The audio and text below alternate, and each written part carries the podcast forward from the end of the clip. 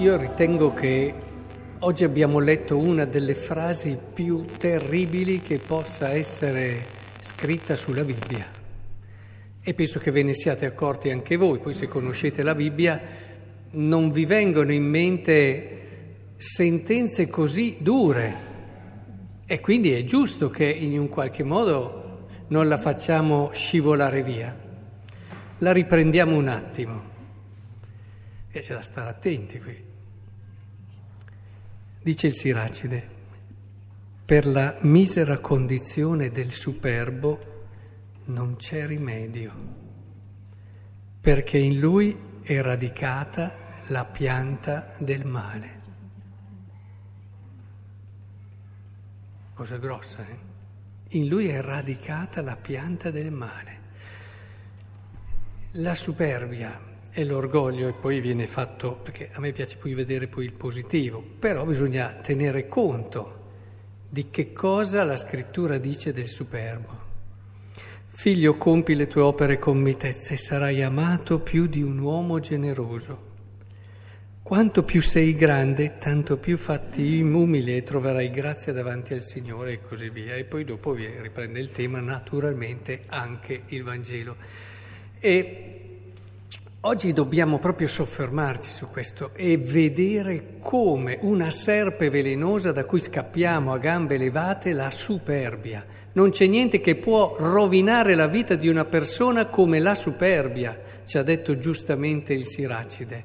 E non c'è niente che può rendere così bella la vita di una persona, ma veramente bella, ricca, straordinaria, come l'umiltà.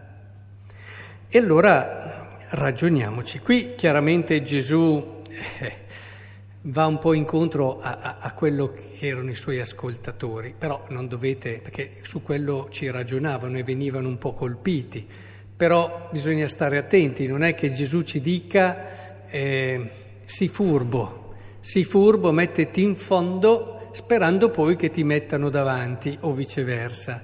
Eh, non ci dice certo questo come anche eh, vabbè, su quell'altro discorso, quando offri un pranzo, una cena, un invitare, ti fa proprio capire quante volte noi le cose le facciamo pensando poi ad un ritorno, no? Pensiamo sì, l'abbiamo fatto, sì, ci siamo impegnati, così dopo, ma tante cose, eh, adesso potremmo prendere anche al di là di quelle che sono strettamente qui indicate cioè, Gesù ci invita ad una semplicità, ad un'autenticità, ad una verità in quello che facciamo. Ricordavamo poco tempo fa anche quel modo no, di dire eh, oder o vergogna, no? Cioè o si dà o si fa una brutta figura tante volte. Non è che lo dai volentieri, però lo devi fare, perché se no ci sta che tu lo faccia. Ecco, Gesù ci dice cerca di diventare autentico. Eh, il Signore dona chi do, cioè, ama chi dona con gioia. Qui non che lo fa perché bisogna farlo, perché sennò fai una brutta figura. Ora, in questo senso, credo che sia molto importante allora arrivare al cuore di quello che ci vuole dire Gesù, cioè come l'umiltà ci aiuti tantissimo a ritrovare noi stessi, il vero mistero che siamo. Cerco di aiutarvi con degli esempi molto concreti, molto semplici, che possono davvero aiutarci. Beh, pensiamo ad esempio a quella bellissima parabola del fariseo davanti che dice tutte le cose belle che ha fatto a Dio e il pubblicano in fondo alla Chiesa che invece si batte il petto e dice abbi pietà di me che sono un peccatore. Ma adesso non entriamo nel merito di questo, ma cerchiamo di capire le posizioni di queste due persone. Uno è davanti e l'altro è in fondo. Chi è che vede meglio la Chiesa per certi versi? Che vede tutto della Chiesa e non ne vede solo una parte? Chi è in fondo?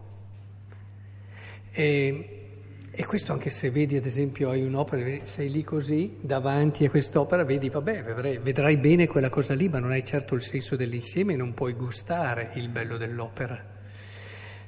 Ora, essere all'ultimo posto ci permette di vedere meglio, perché quando uno è superbo non riesce a vedere le cose belle degli altri, non ce la può fare, perché la superbia taglia prima. eh, non lo reggi, non lo reggi perché il bello dell'altro f- toglie qualcosa a te. E di conseguenza il superbo sì, considera alcune cose, ma di solito le cose che non vanno a interferire con quello che è il senso di sé che ha, la stima di sé. So, prendete due insegnanti e possono parlare tra di loro senza difficoltà della bravura di un falegname, della meraviglia di quel pittore che ha fatto cose incredibili ed è geniale. Però quando cominciano a parlare della bravura di insegnanti, che li interpella direttamente è già più difficoltoso, così vale tra mamme, così vale tra tante altre cose. Cioè ci sono degli aspetti che eh, la nostra mancanza di umiltà ci impedisce di vedere, ma perché facciamo fatica, non riusciamo a riempirci il cuore della bellezza che abbiamo intorno e della bellezza degli altri. Eh, non diventa un qualcosa che ci fa sentire ancora più belli, ma qualcosa che ci porta via. E questo è terribile perché eh, ci va a, a minare, a, a, falsare quelle che è una delle dimensioni più vere dell'uomo, la relazione. E allora sì, vedi tutte le cose belle magari dei tuoi figli, ma perché nei tuoi figli rispecchi te stesso, vedi tutte le cose belle di... e, e siamo sempre in questa logica, capite? Ora, quello che il Signore ci vuole far capire è che quando invece si è umili, si vedono le cose belle degli altri molto di più, le cose belle che ci sono nel mondo, si vede davvero tutto quello che Dio ha immaginato anche per noi. Il superbo non vede il progetto di Dio su di lui, non vede tutta la sua bellezza, anche se può sembrare che proprio perché orgoglioso si, aff- si, si, appoggia spesso sulle sue doti, sulle sue qualità, sulle sue capacità, ma non è lì il cuore della sua bellezza. E farà una fatica terribile a capire l'amore di Dio, perché Dio non lo ama perché ha tutte quelle doti lì, gliele ha date lui. Non lo ama perché ha fatto questo e ha fatto quell'altro. E questa è la parte più bella dell'amore, lo ama perché è lui, punto perché l'ha creato, perché è una sua creatura. Non ci ama perché siamo bravi, ci ama perché siamo figli. Ora, quello che è uno degli aspetti più veri dell'amore, rischiamo proprio di perderlo e, e perdiamo tutta quell'abbondanza di grazia. Vi faccio un altro esempio, non è proprio centrato, ma aiuta a capire. Quando, quando un bambino è abituato ad avere tutto, gli si regala sempre di tutto. Arriva anche a volte a non considerare quello che ha. E allora il gioco diventa vecchio dopo un mese, perché poi esce il gioco migliore, e allora guai se non me lo prendono. E dopo un po' si crea e si genera un'incapacità anche a gustare la bellezza di un dono. Quando invece c'erano i bimbi, una volta, ne parlavo proprio con una persona, eh, mi diceva, noi non avevamo niente, andavamo a prendere una pannocchia e con quella facevamo una bambola. E, e, questa era la cosa più bella che avevamo, era la nostra gioia, ce la tenevamo così cara e, e così avviene nella vita. Se tu sei piccolo, e sei umile, gusti molto di più tutto quello che ti viene dato ogni giorno, se no ti lamenti sempre. È perché qui Dio non mi ha dato questo, è perché guarda come sono, guarda questa prova, guarda l'altra difficoltà, guarda e non ho quello che hanno quegli altri, e non ho qui e non ho là, oggi c'è brutto tempo, domani c'è bello, io volevo andare in vacanze non c'è il bello, e così via. E, e non capiamo che riceviamo un dono immenso tutti i giorni che apriamo gli occhi.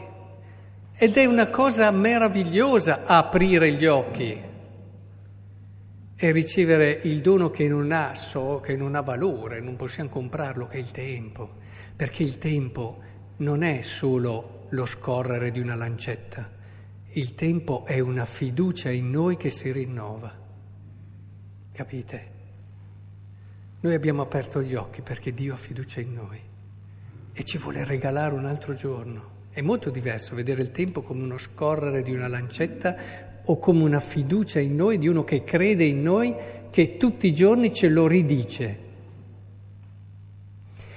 L'umile questo lo capisce come capisce tante altre cose, come apprezza anche il più piccolo gesto che viene fatto a lui. Chi non è umile scivola via. Ed è importante che comprendiamo, anzi magari chi non è umile gli viene fatto un piccolo gesto e si dice nel cuore poteva anche farmi di più, no? Quindi capite come cambia la vita. E, ed è bello questo, la piccola anche nelle cadute, nei nostri limiti, come diceva Teresa de Lisieux. Tac, un bambino che è piccolo cade, non si fa male, è lì, è lì, cade. Quando sei in alto, se cadi, dai una bella zuccata e dopo ti fai anche male. Quindi anche quella che è la nostra fragilità, le nostre difficoltà, le viviamo molto meglio e riusciamo a rialzarci con più vigore, con più prontezza, come è giusto che sia. Anche le umiliazioni, che di solito fuggiamo e per certi versi stendono certe persone, i santi ci hanno sempre detto, se sapeste quanto bene vi fanno le umiliazioni, le andreste a cercare facendo anche tanta strada. Anche le umiliazioni che fanno così soffrire, poi più uno è orgoglioso, ci può anche lasciare le penne a volte con certe umiliazioni, ma quando uno è umile queste cose diventano un'occasione per mettersi in discussione, per crescere, con la riconoscenza di chi magari attraverso questa umiliazione ha capito cose di sé e sarà anche migliore domani e potrà vivere meglio la vita domani. Insomma, non possiamo adesso andare avanti, però capite che sarebbe un sacco di cose da dire per far capire ad ognuno di noi quanto è importante l'umiltà. Aveva ragione il, il Sirace di allora. E allora rileggetevi e concludiamo quello che dice la lettera agli ebrei, per capire che cosa possiamo vedere e che bellezza possiamo vedere quando siamo umili. Qui dice l'autore, voi, e qui parla di uno che vede la vita, no? La vita credente, non so se a voi è mai capitato di avere quell'esultanza interiore perché capisce che sta vivendo qualcosa di straordinario. Ecco qui Dice, il credente umile dovrebbe vivere così. Voi invece vi siete accostati al monte Sion, alla città del Dio vivente, alla Gerusalemme celeste, a migliaia di angeli, all'adunanza festosa, all'assemblea dei primogeniti. Cioè, cioè, come si fa a dire la bellezza di una vita di un cristiano? Che il Signore ci doni l'umiltà e apriremo il cuore alle cose più belle.